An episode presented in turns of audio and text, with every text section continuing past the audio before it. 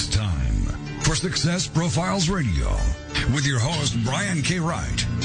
Have you ever wondered if there's more to life than you're currently living? Then Success Profiles Radio is the program for you. Every week, we'll explore different aspects of success and how to apply them to your life. Guests will come from many different backgrounds, including expertise in leadership, business, relationships, careers, networking, health, overcoming adversity, and much more. Every show is a dose of inspiration. This is Success Profiles Radio. And now, here's your host, Brian K. Wright. Hello and welcome to Success Profiles Radio. I'm your host, Brian K. Wright. It is an absolute pleasure to be with you here today. I'm honored that you chose to spend part of your day with me here. This is going to be an amazing show. I'll be introducing my guest shortly. I promise this will be a fun and informative hour. It will be terrific. I do want to take a minute or two to share some things I've been learning and thinking about lately, and I will do this every single week. Recently, we got to experience Father's Day. My parents live far away from me, so we had a nice phone call. The longer my life goes on, the more important I think it is to create memories because when all is said and done, that's what we take with us. During this call, my parents mentioned that they were finally able to record a video of their four year old dog eating soft serve ice cream. I've seen this in person a couple times, so I was really excited to see the video.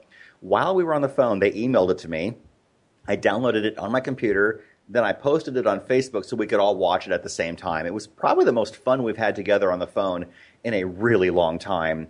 So let me ask you this what can you do this week to create a long lasting memory with someone else? I encourage you to do whatever that is this week. You will be very glad you did. And with this in mind, I'd like to introduce my very special guest. His name is Arjuna Ardagh. Let me tell you a little bit about him. Arjuna Ardagh has a passionate interest in spiritual awakening and has since the age of 14. He began to practice meditation and yoga at that time. In his late teens, he trained as a meditation teacher. Presently, Arjuna is an awakening coach, writer, and public speaker the author of nine books, including the number one national bestseller, The Translucent, Translucent Revolution. His latest book is Conscious Men, co authored with John Gray, who will be on my show in a few weeks. He's trained more than 1,100 facilitators of awakening since 1995 and has been working with people, both individually and in organizations, since 1983. Arjuna has been a speaker at conferences all over the world He's appeared on television, on the radio, and in print media in 12 different countries. We will discuss all of this and so much more in today's show. And with all this in mind, here's my very special guest, Arjuna Ardagh. Arjuna, how are you? Very well, thank you. Nice to be with you. Nice to have you here too. This is going to be a fun, fun show. So I the first so. question, yeah, the first question I ask everybody is: Tell us about your background, your backstory, how you got started, maybe some things that you overcame along the way, and what brought you to where you are right now. All right. Well, I think you know the sim- the very simple and honest answer to how I got started was suffering. S U F F E R I N G with a capital S. Uh, I was born into a fairly dysfunctional family in the 1950s. You know, um, there was suicide in my family and mental illness. So oh. by the time I got to be a teenager uh, and I could compare my lot with other people, I realized, whoa, you know, I've got I've got a hand of twos and threes here. You know.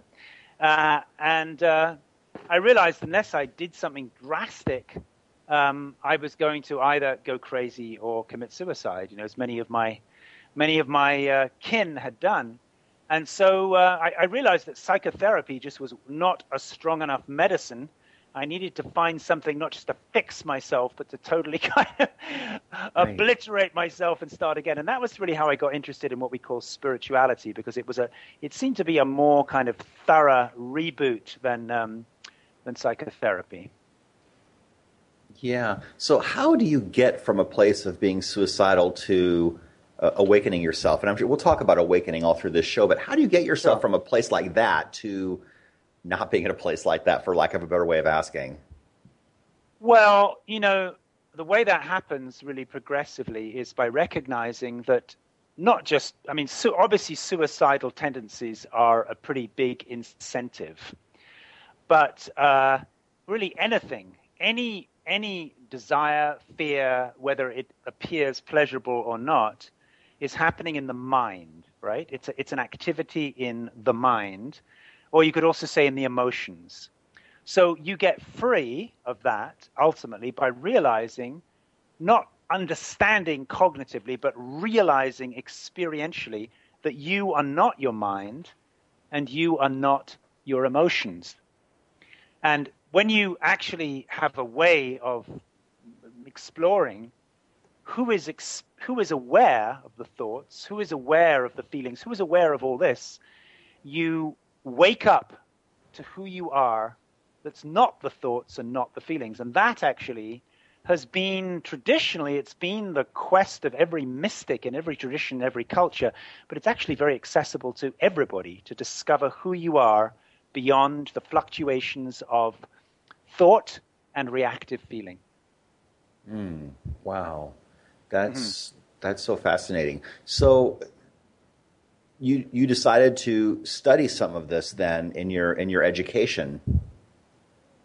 Yeah, well, I mean, it wasn't actually my formal education. I went to a boarding school in England, and I went to Cambridge University. But during that time, yeah, I got I got really uh, fascinated with the pursuit of freedom, freedom of consciousness, freedom from the mind. And, you know, of course, in my case, because my mind was programmed in this way towards being, being broken, I had a much greater incentive than, uh, than other people do. Uh, so I was pretty motivated to find out for real uh, what is it that's deeper than thinking and feeling. And it actually took until I was 34 years old to really find mm. that out for, for real. But um, once you find it out, you know, you realize it's been there all along, and yeah. it's quite different than what we thought. It's we are we are different than we believed ourselves to be. We are not actually bound to this story of a separate individual. So that's the meaning of awakening. It sound, I know it sounds very highfalutin and kind of esoteric, but it's actually, I would say, it's the kind of key to sanity, really. Yeah. To have some distance from your mind.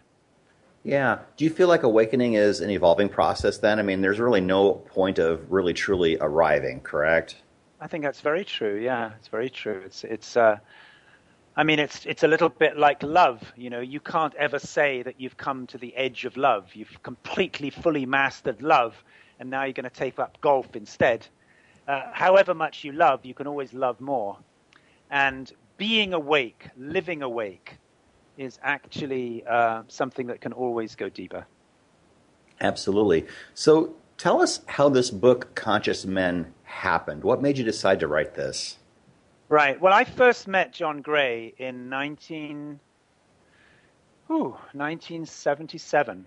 Wow. Uh, which, which is almost 40 years ago, I think, if I'm calculating correctly. I first met John Gray in 1977 because it, this was part of my quest for awakening. I had uh, joined up with the Maharishi Mahesh Yogi of transcendental meditation fame. He was the teacher to the Beatles. And I was very young. In 1977, I was 20. And I was becoming a teacher of transcendental meditation. And John Gray at that time was the personal secretary to Maharishi Mahesh Yogi. So that's how I met John Gray. Well, wind the clock forward many, many years. And eight years ago, I met John again because we were in the same men's group in Marin County, California. And um, so we were part of this men's group together. Now he was the author of Men Are From Mars, Women Are From Venus, and I was, right. you know, doing my, doing my thing. I was the author of Translucent Revolution. So we were in this men's group of, of all of the men in the men's group were somehow writers or teachers or thinkers, and um, so the men's group meets in Marin County, but I live in Eastern California, about two and a half hours away. I live um, in the mountains, and um, so sometimes I can drive down to my men's group and drive back in the same night, but often that feels like too much. You know, frequently that feels like uh, over, over, overkill. You know. Yeah. So I sent one time I was feeling tired, and I sent a, a, an email to my men's group saying, uh, "Does somebody have a place for me to stay?" And uh, I got a mail back saying, "Yeah, you from John saying you can stay with me." So I went to stay with John, and after the men's group, we sat around in his kitchen having tea. It was about ten o'clock at night, and we started to talk about our men's group, and then men's groups in general, and then men. We looked up at the clock; it was two thirty in the night. We've been talking for four and a half hours. And then the next month, I stayed with him again, and we had a similar conversation. The next month, I said, "Look, we're we're, we're saying a lot of things in these conversations about men that are quite original. So why don't we think about recording it?" He said, "That's a great idea." So The next month we recorded it, and we've been doing that. We, we altogether we recorded about 40 hours of conversations, and that really that that conversation became the book. That is But, so um, fascinating. That's the story.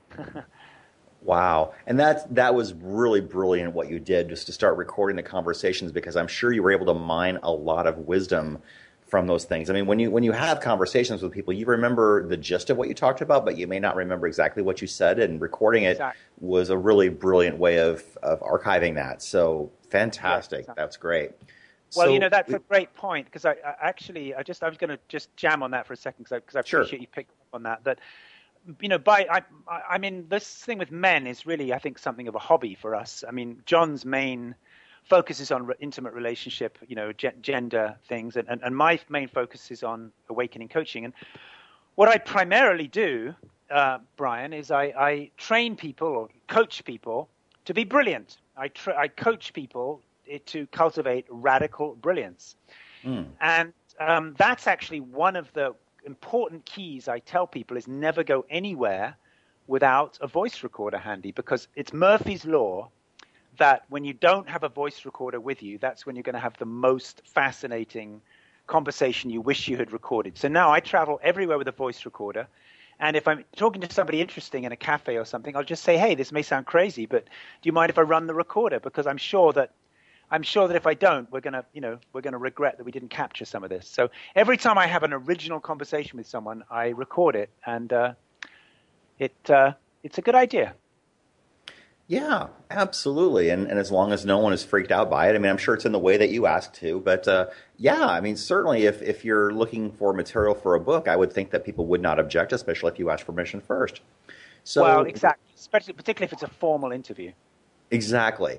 My very special guest this week is Arjuna Ardagh, and the book that we are talking about this week is called Conscious Men, which he co-authored with John Gray. We will discuss this book in depth when we return from our break, and we talked about his background as an awakening coach. This is going to be a very interesting conversation. This is unlike any uh, show that we've done before, so I'm looking forward to experimenting and learning uh, more about this topic along with all of you. So stay with us. This is Success Profiles Radio. We'll be right back.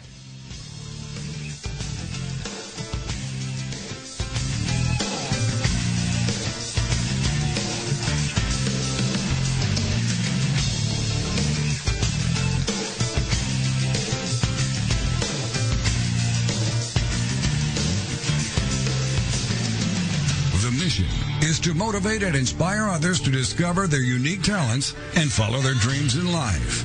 This is Success Profiles Radio.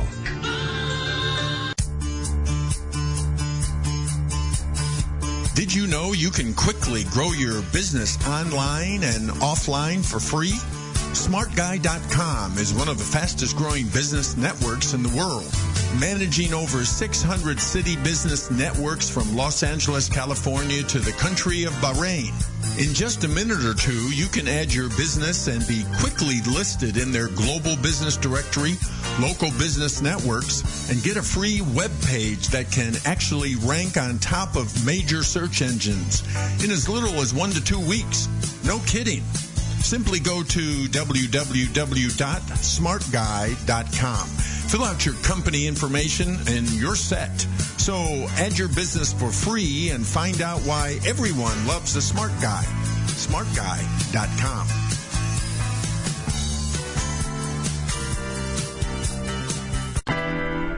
This is the TogiNet Radio Network, radio with a cutting edge.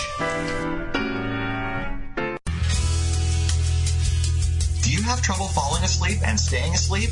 I know that drugs can be addictive and cause a hangover the next day.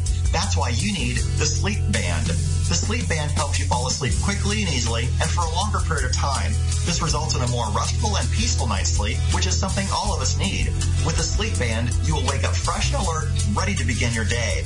You can get your Sleep Band and other great healing products by visiting healingfrequencyproducts.com. Check it out today for better sleep tomorrow. healingfrequencyproducts.com.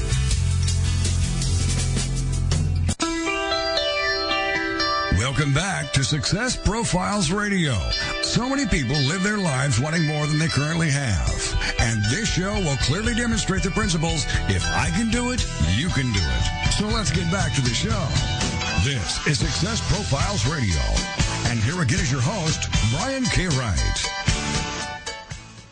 And we're back. This is Success Profiles Radio. My very special guest is Arjuna Ardagh. He is the co author of the book Conscious Men. And we talked a little bit about how he met his co author, John Gray, in the last segment and how he uh, and John arrived at the material in this book. So let's talk about the title of your book. Uh, what exactly does it mean to be a conscious man?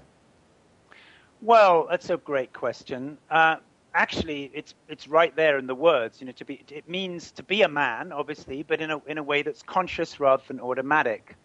So um, let's go back, Brian. Let's go back like 50 years or sure. a little longer, uh, where men and women both had their roles pretty well carved out for them. You know, and a man knew his place. He, it was to uh, be a provider, to go to war, to uh, go and do a job he probably didn't like. He would come home in the evening and eat the food that his wife had cooked for him. He probably had relatively less contact with his with his children than his wife did, you know, and he would probably struggle along like that until he was 60 something, get a golden handshake, and soon afterwards he would die, you know, and that's that's what a lot of us are used to is the kind of enduring man who does his duty but really is pretty shut down emotionally and not in touch with himself and probably not very happy. And I think you know many of us look to our fathers and grandfathers to see what what I'm talking about.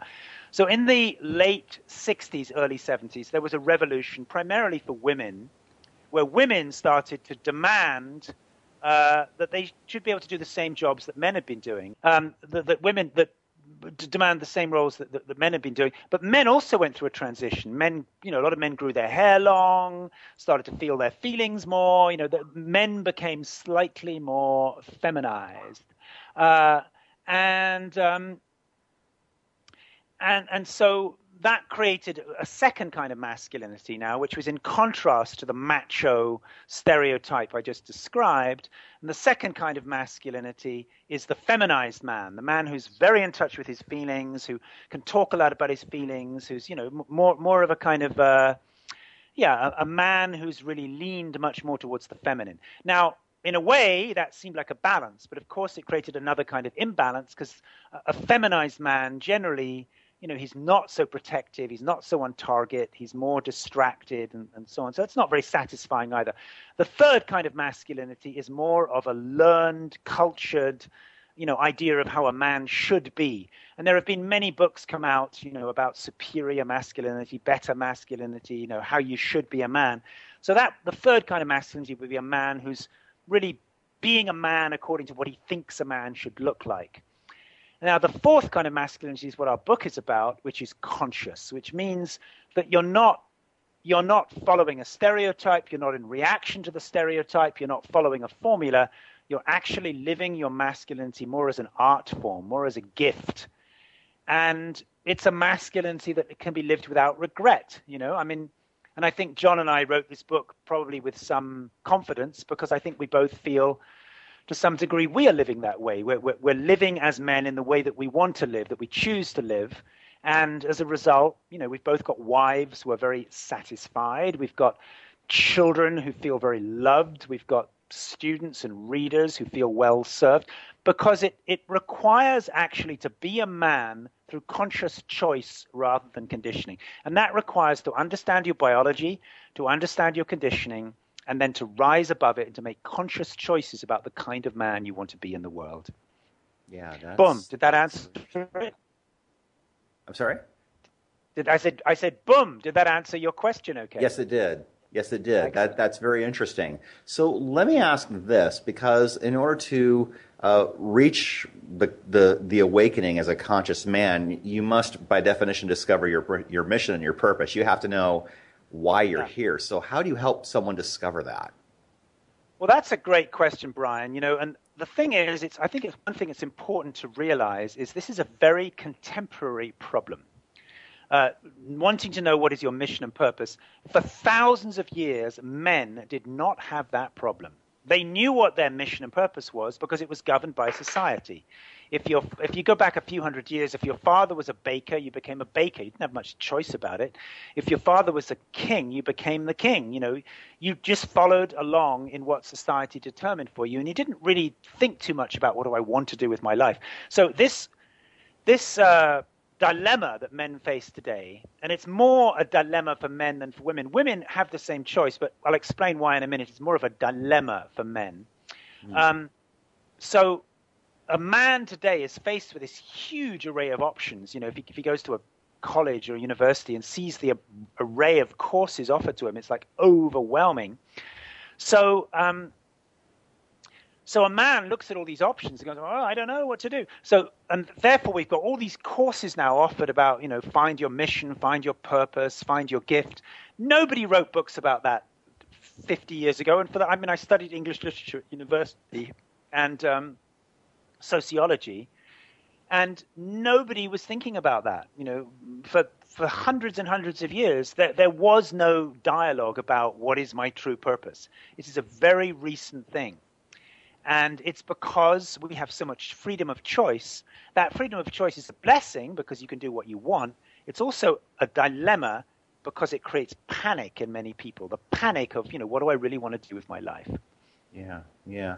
And I think the the integral question is who am I? I have a really good friend who I, I look to mm. as a mentor, and I was in a very uh, uh, a place in my life a few years ago where I just felt like things just were not going my way. And so he and I had several very deep and serious conversations. And the question he asked over and over again is, Who am I? I mean, Brian, yeah. you need to ask yourself this Who am I? It was painful. Yeah. It was right. difficult because a lot mm-hmm. of times your answers are very surfacey, very, very uh, yeah. Uh, superficial. And he encouraged me to dig deeper. And it was not fun. yeah. But but as you start peeling back the layers, and if you were willing to do that work on yourself, the rewards can be really fantastic. Have you found that Incredible. to be the case? Absolutely. And you know, Brian, I think that is actually probably the ultimate question. There is no question more fundamental than that. Because you're right, it does go through layers. And that's actually the core question of awakening coaching. If you strip back the layers enough, you get to the very deepest, the ultimate answer to that question of who am I, which is basically the nature of awareness itself. Because in this moment, you know, if you ask who am I, of course there's the story, you know, well, I'm a plumber from, you know, Wisconsin and blah, blah, blah. But that's all story. But, and obviously that doesn't ultimately define who you are. But in this moment, sounds are being heard, body sensations are being felt, things are being seen. So the ultimate answer to the question of who am I is who is experiencing all of that. And when we discover who is experiencing all of that, that is actually the meaning of, of waking up, to discover your true nature as awareness. And this is and this is like way beyond where you expect that question can take you. But if you really drill deep enough, you discover that who you really are is so much beyond anything that the mind can come up with. Absolutely. What, what do you think are some of the factors that determine who we become? Well, obviously, one important factor is intention. Um, mm. What that's one important factor is you become what you intend. You know, I mean, in the same way, if you eat uh, at McDonald's every day, you're going to become obese and probably somewhat unhealthy. Excuse me. I hope you're not a McDonald's fan, but you know, uh, I think you get the gist. If you eat right, exactly.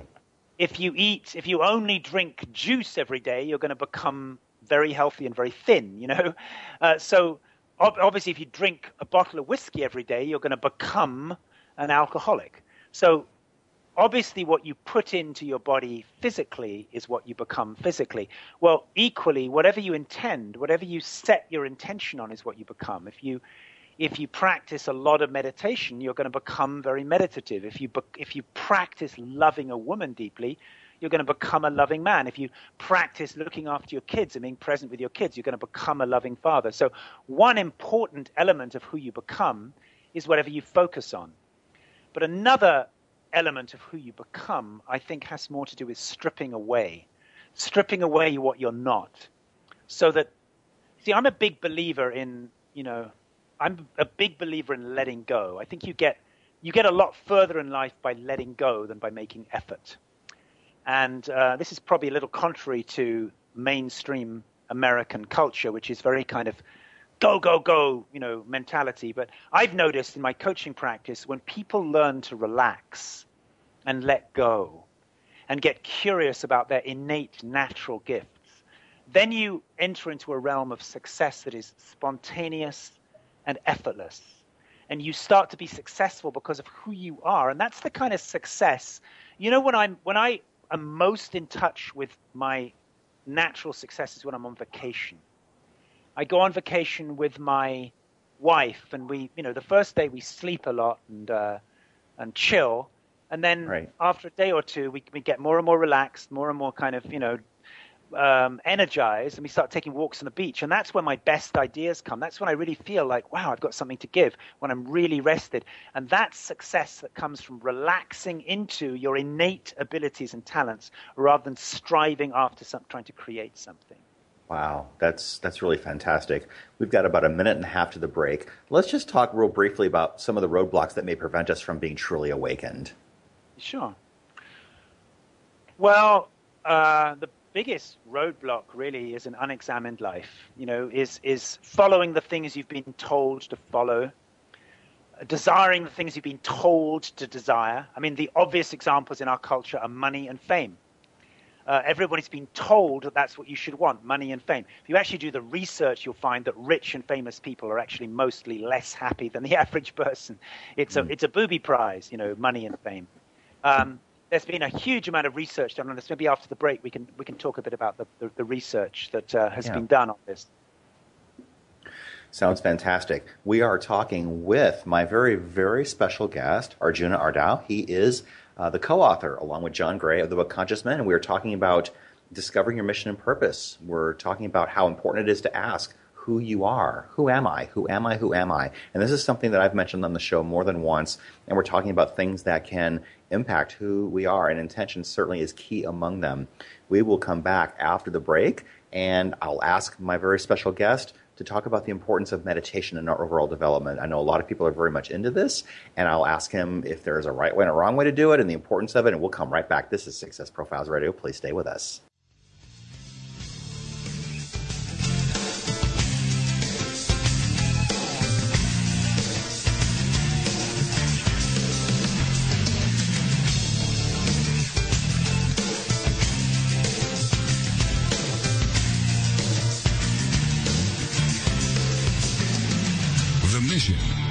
Motivate and inspire others to discover their unique talents and follow their dreams in life. This is Success Profiles Radio.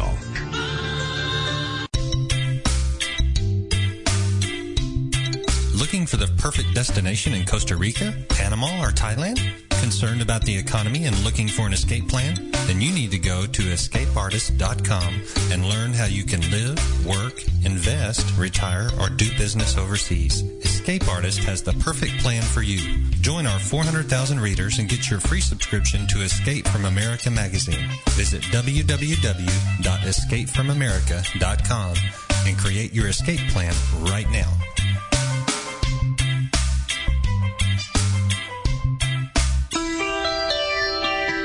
Welcome back to Success Profiles Radio. So many people live their lives wanting more than they currently have. And this show will clearly demonstrate the principles if I can do it, you can do it. So let's get back to the show. This is Success Profiles Radio. And here again is your host, Brian K. Wright. And we are back. My very special guest this week is Arjuna Ardagh, and we were talking about the book Conscious Men. And before the break, we were discussing potential roadblocks that prevent us from being truly awakened. And you mentioned some research that you wanted to talk about. Yeah, well, but we were talking about. You were asking me about what gets in the way, and I was saying, you know, one of the main thing that main things that get in the way, not only of an awake life but a fulfilled life, is chasing after the things we've been told to chase after. You know, we've been oftentimes we've been conditioned. You should want this. You should want that. We've been told you should want a better car.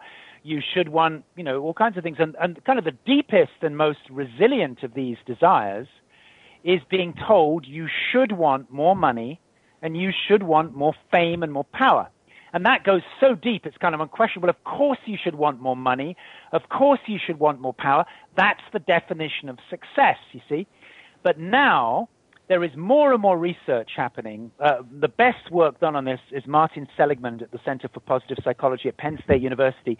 But equally, research is done by Dr. Oliver James in, London, in England, where the, the research has been able to demonstrate that actually money, fame, and well-being they operate on a bell curve. So, in other words, if you're supposing you're making twenty-five thousand a year for fairly low income, and your your income goes up to thirty thousand, your well-being will increase. If you go from 35 to 40, it will increase.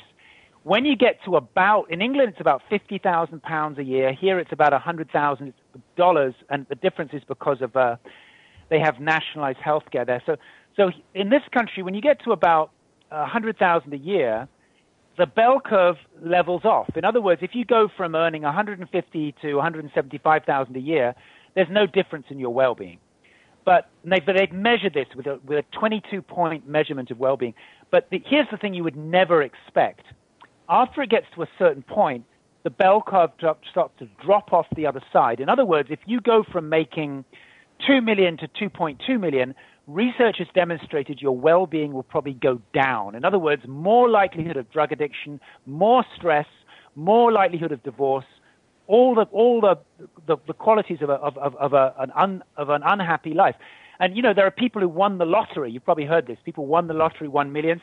They end up suing the state because winning the lottery was such a bad thing to happen. You see, so. Wow. This is, this is the big myth to pop. We've been fed the idea. We've all of us been fed the idea from you know, it starts with those magazines at the checkout at the grocery store. We've been fed the idea that if you have more money, more fame, more gl- glittery stuff, you're going to be happier, and it's basically untrue. So that's one of the main things that gets in the way is un- is n- no longer questioning what really causes fulfillment. And what actually causes fulfillment, there's also research on that, is connection with your family, time to rest and recuperate, time in nature, you know, having the, the space to be grateful for your life, having the opportunity to be of service to other people. These are the things that actually cause well-being and that actually allow you to feel success, not to be successful in a sort of, you know, objective measurement, but to actually feel successful, to actually feel like, yes, I love my life. I'm so yeah. glad that I, you know, that, that's the real measure of success is that you can breathe a sigh one day and say, yes, I lived it all. I lived fully. Yeah, absolutely. And uh, one of many things uh, that causes us to feel fulfilled or successful is the idea of having a successful relationship, and that comes from listening yeah. deeply. Yeah. You talk about yeah. that concept of listening deeply. Describe what that means to us. Yeah, you know, it's one of the qualities that men really um, kind of benefit from focusing on as a, as a, as a practice, as a discipline, because as men, we are very oriented towards fixing things. So if somebody describe, if somebody, if your wife, for example, shares a problem with you, a man, as a man, you're probably going to try and find a solution to fix it because that's how we are. We want to fix stuff. So um, actually, a man can learn to just to listen and to empathize. Like, oh, tell me more about that. How did that feel? Okay, how's that? And then we realize that that actually not only women, but you know, but children and other people, I mean, other men, actually benefit a lot just from being heard, just from being heard. This is what you experience. So listening is not something that comes automatic or easy to all men. But once we learn how to practice listening as a discipline, it's incredibly valuable and helpful. Yeah, absolutely. What is the Venus talk? The Venus talk is actually, yeah, it's great. The Venus talk is um, a practice you can do where you invite your partner. This is, but you know, for a heterosexual man who lives with a woman, not, not you know, obviously that's not everybody, but where you invite your partner, uh, your woman, to just to speak about what she's feeling. And in the book, we list certain particular feelings that are important, like uh, embarrassment, frustration, disappointment. You know, these are these are common feelings that people have in the day. Uh, you invite your partner to speak about feelings, and you simply practice listening. So the man simply practices active listening. Active listening means not just being silent, but to say, "Oh, really? Tell me more. How did that feel? To, to practice listening with questions that allow her to feel heard and to show that you're interested. Now, the important thing about the Venus talk, which is perhaps counterintuitive these days because of the blending of genders, is oftentimes both men and women, particularly women, think that we should then reciprocate. So if, if he listens to her for 10 minutes, it's only fair that she listen to him for 10 minutes. But actually, you can do that. There's no problem with doing that. But actually, what we discover is that a man relaxes more deeply into his masculinity, into his manhood, into feeling good about himself simply by listening. He doesn't really have to talk about his feelings in return. And a woman actually is nourished by being able to talk about her feelings. It's not necessary for her to listen to him. So this is the Venus talk. It's kind of an imbalanced thing where she talks for 10 minutes, he listens, and they don't switch roles. Interesting. Interesting. That's fascinating. So let me ask about meditation. I teased this before our last break. How important is yeah. meditation to our overall uh, development, and is there a specific way that you suggest that we we do this? Sure. Well, you know, meditation can be seen as something you do. You know, I practice meditation, and there are ways to do that. There, you can get guided recordings and so on. But ultimately, I would suggest that meditation um, is not so much something you do, but it's a state of being, right? So hmm. you can have you could have a meditative moment while gardening. You could have a meditative moment making love. You could have a meditative. Could, there are all sorts of ways to have a meditative moment. So what do we mean by a meditative moment? I would say that meditation, as a state of being rather than a state of, of activity or other than something you do, is where you relax into not just being aware, but being awareness. Now that may sound a little weird, you know, that, that sounds a little bit like what, you know, mm-hmm. but being aware means I'm Joe, um, a plumber from Wisconsin, you know, still, and uh, I drive a Ford Chevy and blah, blah, blah. And now I'm Joe being aware. Being awareness means that the story of Joe and Wisconsin and the plumber kind of recedes a little bit and you relax into actually being something more mysterious, into being a kind of undefined presence of awareness itself. And, I, and that may sound, you know, I, I can imagine to the, you know, to many listeners that may sound like, you know, what is he talking about now? But we have those moments all the time. If you go fishing, for example, and you're, you cast out your line and you just sit there, there are moments when your mind just gets quiet. And when your mind gets quiet and you feel peaceful, actually you don't really show up so much as a fixed point of reference anymore. You become listening, you become awareness. And that's actually what is meant by meditation. When you actually, the story of me recedes a little bit and you simply become awareness, you become listening, you become presence. And that, that kind of break, that, that break from being me, that break from being the identity I'm defined with, is actually the key to so many things, Brian. It's the key to reducing stress. It's the key to creativity. It's the key to love. It's the key to so many things. Not just taking a break from, you know, my job, my this, my that, but actually taking a break from me, right? Mm, Not just right. taking a break from, from all the things I do, but taking a break from, from the, the kind of tight t-shirt of being me. And that's really the, the, the meaning of meditation is you take a little break from the identity that you get so glued to. Okay, all right, that's that's great. So let's talk about embracing emotions. You talked a little bit about uh, owning owning our masculinity, and, and we are socialized to hmm. be tough, not show others how we feel. There's a difference between feeling your emotions and being owned by them, right? Absolutely, absolutely, and that's really I think that's a key difference we can recognize between masculine and feminine energy, and therefore to some degree between men and women, is when a man experiences an emotion and observes it. He observes the emotion passing through, and therefore he's able to learn the lesson from the emotion. He actually relaxes more deeply into himself. He feels more grounded in himself. So he feels anger. He notices the anger pass if he's successful in not acting upon the anger, but relaxes into being that which is aware of the anger, which is awareness, if he relaxes into being awareness, notices the anger pass, and then is able to ask himself, what am I angry about? What is it? What is, what is this feeling teaching me?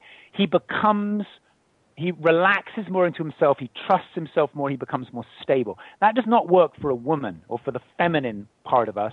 For a woman, it's the opposite. A woman, actually, if, if a feeling comes, if she has the freedom to go fully into a feeling temporarily, to just actually enter into it and let it take her over, it won't happen, it won't last for very long, but it will spit her out into love. You see, if a woman can just really feel anger fully, really feel grief fully, if a woman can really cry when she's sad and let it take her over like she's surfing a wave, it, it, it, it yields her into love. And this is a big difference between men and women, is the way that they react to feelings.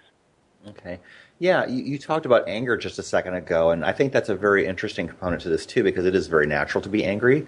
Uh, mm. But if we can transform our anger into somehow being more aware or more present, that's great. I love what you just said about, huh, this is interesting. I wonder why I'm upset. What is this teaching me? What can I learn from this? Uh, yeah. Is that is that basically the, the process that you teach people?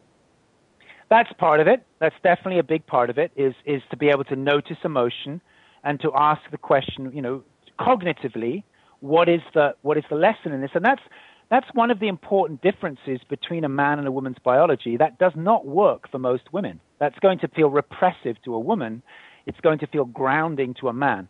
Now, of course, well, we, we can talk more about this after the break, but it's important, you know, in, in this age where we want to give men and women equal opportunity to express themselves, which is good, we don't want to completely smudge the essential differences between men and women because that, that's just not serving anybody.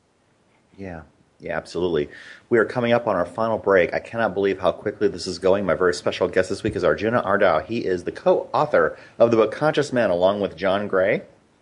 And we're, we were talking about embracing emotions. We were talking about the role of anger and how we can help ourselves become aware. We talked about the importance of meditation as a, as a state of being. I've never heard it expressed fully like that before. So I found that to be very, very fascinating. And of course, we talked about listening deeply. We will discuss so much more after the break. And, and Arjuna does have some coaching programs. I'll ask him how he started his coaching business and about some of the coaching programs that he has. And then I'll ask him some get to know you kinds of questions that are a little unrelated to this topic. And we will come right back after the break. Stay with us. This is Success Profiles Radio.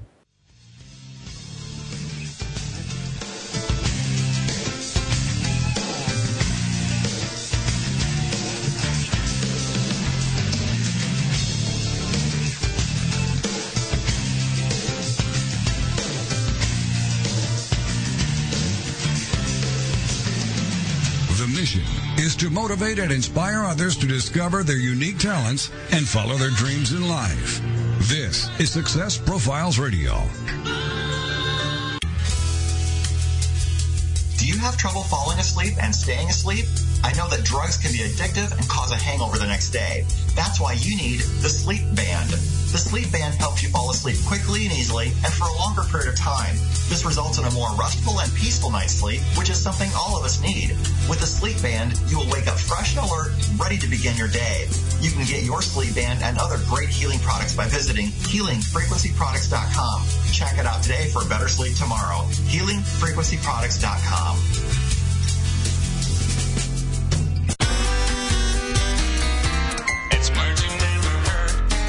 small town of South Fork, Colorado, there is only one garage where you can bring your car for service. This lubritorium is aptly named the only garage. The Wall Street Journal recently reported some other unique business names. There's a laundromat called the Found Sock. One hairdresser named her styling salon Curl Up and Die. A pub owner named his business the Deja Brew. And there's a wine store called Planet of the Grapes. What's the word for people who hop from one bar to another?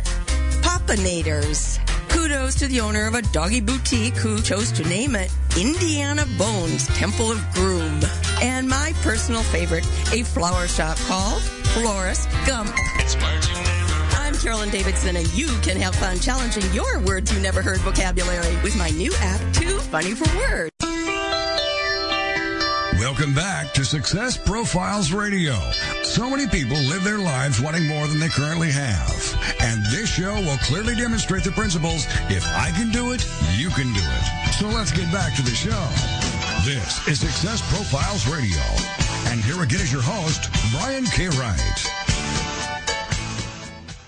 And we're back. This is Success Profiles Radio. My very special guest this week is Arjuna Ardagh. He is the co-author of the book Conscious Men, along with John Gray. And I want to ask something else. Uh, let's talk about having a sense of humor uh, within mm. the scheme of being awakened. Is that something that can be coached or learned? Yeah, well, actually, um, having a sense of humor is actually more to do with being a conscious man than awakening. Um, you know, we asked women when we did the research of the book. We asked women, "What do you, you know, what do you most appreciate or or, or, or love about about a conscious man?" And um, you might have thought, you know, his mission and purpose, his presence, but actually, the thing that women said most was that he makes me laugh. Uh, that's what women most seem to appreciate about a man is he makes me laugh. So uh, yes, men definitely can do things to uh, to engender that more. There's, I mean, there's fairly obvious things, but a man can learn not just how to be funny, because there are ways that we can be funny with each other as men that is not remotely funny to women, right? Right. So um, we can learn to be, we can learn actually what it takes to give the gift of humor to a woman. And there's lots of different kinds of humor. And we talk about that in the book, you know, how you can consciously and deliberately cultivate uh, humor that is a gift, humor that opens hearts. Yeah. And while we're thinking about it, where can we find your book and learn more about you? And I'll give you a chance to talk about this at the end, of course, again. Sure. Well, you can find it on Amazon, uh, and you can find it in Barnes and Noble, and you can find it on Kindle and iTunes and all those places. But um, also, uh, we do have a website, consciousmen.com, and there's a five-day free mini course there. Consciousmen.com. You can go there, take a five-day mini course, and uh, you know you don't even have to buy the book. You can just take get five days for free. Oh, that's wonderful. That's very generous. Uh, I know that coaching is a huge part of what you do, Arjuna. So yeah, tell us how yeah. you started your coaching business. Well, you know, um, I've actually been training coaches for, well, really since 1986, although I didn't call it coaching that far back. But I've, I've, I've owned a school since 1986 in one way or another. Mm. And, um, and in fact, funnily enough, I'm just, uh, I'm just divesting myself of that now after how many years is that since 86? I think it's 30 years. Yeah. I'm actually um, I'm actually letting go of the school now. So I do coach people one on one. One of one of the kinds of coaching I do is conscious men coaching. I coach men to cultivate these qualities. But I've trained actually. I think the biography you had sounded a little out of date. My, I've trained almost 2,000 coaches now. Oh, okay. Uh, yeah, yeah. So um, yeah, I've, the, the method that, that I developed is called Awakening Coaching, and I've, I've, I've, we have graduates in uh, in just about every country on the planet, I believe, by now. Wow, that's fantastic. So tell us about your Conscious Man coaching and training. Based, it's based on the book, right? Yeah, the, so the Conscious Man coaching training, we just finished one. We'll start another one in the fall. The Conscious Man coaching training trains men to uh, to coach other men to bring out their more conscious masculinity, so that your masculinity is no longer just you know, automatic or biologically dictated, your masculinity becomes more of a consciously given gift that can be felt by those around you. I mean, a, a gift, the definition of a gift is something you give to others. You know, when you when you give the gift of a when you give a gift at Christmas, uh, it, the, the, the success of the gift is not measured by you, but by the person you're giving the gift to. Right. Well, in the same way, when your masculinity becomes a gift, the the success, the effectiveness of the gift is really measured by your woman, your children, the people who are impacted by you. Wow, that's great. Well, how about your deeper love training? Because that's a different program that you offer. That's for couples. Yeah, well, you've done your research, haven't you? Yeah, actually, that's not available right now. We're just uh, repackaging that. But yeah, that's a, that's an online course for couples and singles both, in how to live relationship more as a practice, more as a practice of bringing that awakening, that kind of vast consciousness, that kind of, you know, love that's bigger than me into relationship. Oftentimes, you know, we think that we have problems in relationship because of dysfunctional behavior, but very often we have problems in relationship actually because we are just living in within a kind of confined space of me, you know, the little me, little me with my thoughts and desires and fears. And because we live in this kind of small world of me, you know, then however well intentioned you are, it's just too small and constrained. So, and that's often why relationship is becomes difficult because we're too glued to the fluctuations of the personality. So, the deeper love helps you to enter into relationship from a more expansive space where you can you can feel the the bigger love, the deeper love, the bigger awareness. And actually, for my wife and I, we've discovered that almost everything good about our marriage comes not from trying to be a good person, but from letting go of the grip of the personality and allowing something something to move through you that is more mysterious. And you you know, you feel this. I mean, I think oftentimes you feel this when you uh, when you have a newborn baby, you know, you look in the eyes of a new newborn baby when you're first a mother or a father. You're not trying to be a good person. You're not being on best behavior. You're just melted. You look in the eyes of a baby, and you're like, oh, you're just melted. You don't, you don't have to make any effort to be a loving parent in those moments. And equally, I mean, I mean, we get a glimpse of this when you fall in love, when you're first in love. You don't have to try and cultivate that. It just comes naturally. Well, actually, the most important thing about building a strong relationship, in my opinion, is not to try and cultivate behaviors, but to learn how to relax into that bigger love that takes you over, where you can actually relax and surf it. And you know, and you experience this in sex. If you don't mind me talking about sex on your show, is that okay? Sure.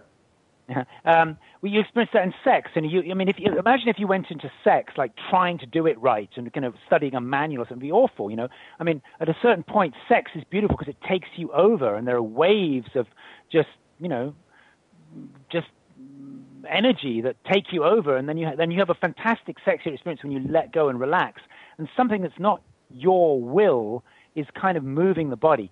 And so, in the same way, I think relationship really flows best when you can tap into something bigger and more universal than just your personal uh, identity with being this person with these thoughts and these desires and these fears. Wow, that's great. So we've got about five or six minutes to the end. At this point, I'd like to do a little bit of a pivot and ask some questions that are maybe a little off topic. I love getting to know my guest. So let me Great. ask you, Arjuna, what is the scariest thing you've ever done? Oh, there was a, an Italian girl uh, that I knew when I was about 23. And she was so insanely beautiful. I was living in a community, actually. We, it was kind of an intentional community that time. It was back in the early 70s, and I think mid 70s. She was so intensely beautiful. I was terrified of her. If I just saw her, I would drop a tray, you know. Uh, and um, and one day I actually braced myself, and I I, I went. I, I, I kind of decided, okay, I'm going to ask her out and she was working in this kitchen because it was a community place. She was working in the kitchen, so she went into the changing rooms, and I kind of followed her in there. You know, just I wasn't really thinking too hard, so I walked into the changing rooms to ask her out, and there she was getting changed. She was stark naked. right? Oh, my. Stark. It was kind of it was a sort of you know bit of a hippie community, you know, and I think that was the scariest thing I've ever done. I was I was I just couldn't speak. I was you know standing in front of this girl that I'd been in love with for for months. I was ah, couldn't speak. That was probably the scariest moments of my life. I think most of my scariest moments have been to do with putting out, you know, stepping out and um, telling somebody I really like them, or telling, you know, feeling very attracted to a girl and telling her I like her. I think that's been more scary for me than jumping off buildings or bungee cord jumping or anything. It's just being raw with my feelings and my vulnerability.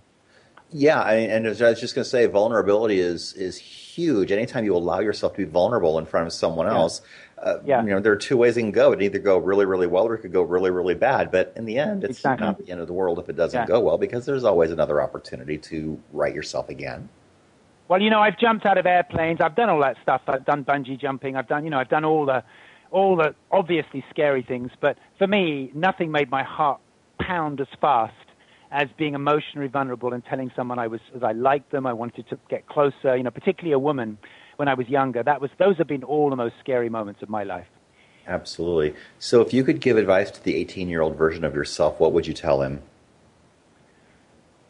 Um, to not hold back your love. You know, if you if you feel love for somebody, attraction for somebody, if you like somebody, put it out. You know, and and and you don't. It, it, it, it, there's no there's no required outcome. Just just be generous with your love, and that's actually that's actually the best way to live a good life. Is just put it out there and uh, tell people when you when they light up your life.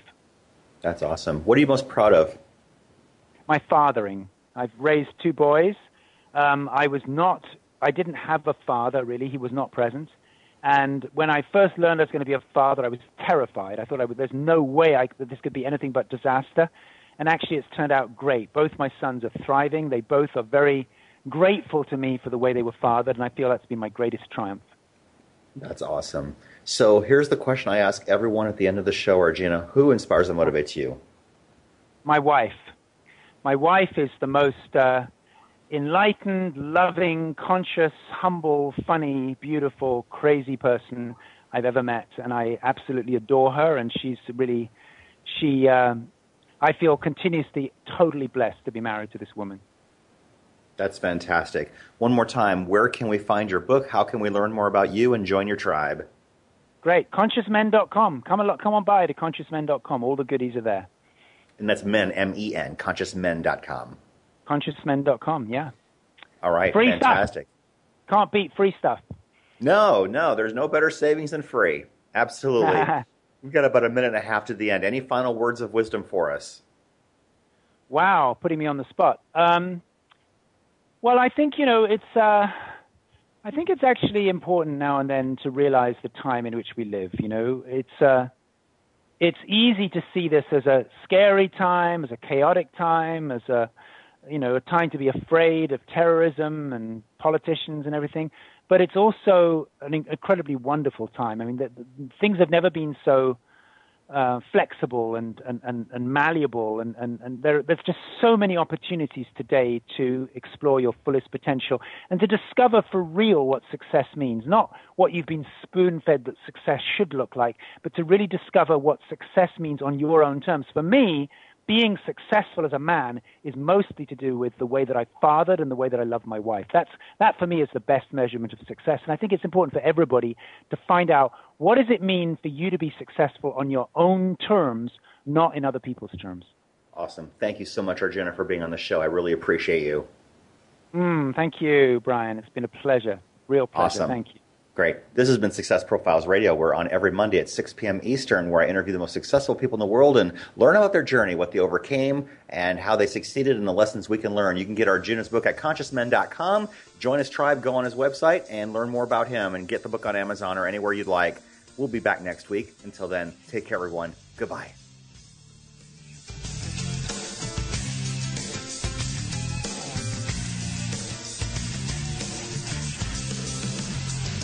Thank you for being a part of Success Profiles Radio with your host, Brian K. Wright. Each week, we'll explore different aspects of success and how to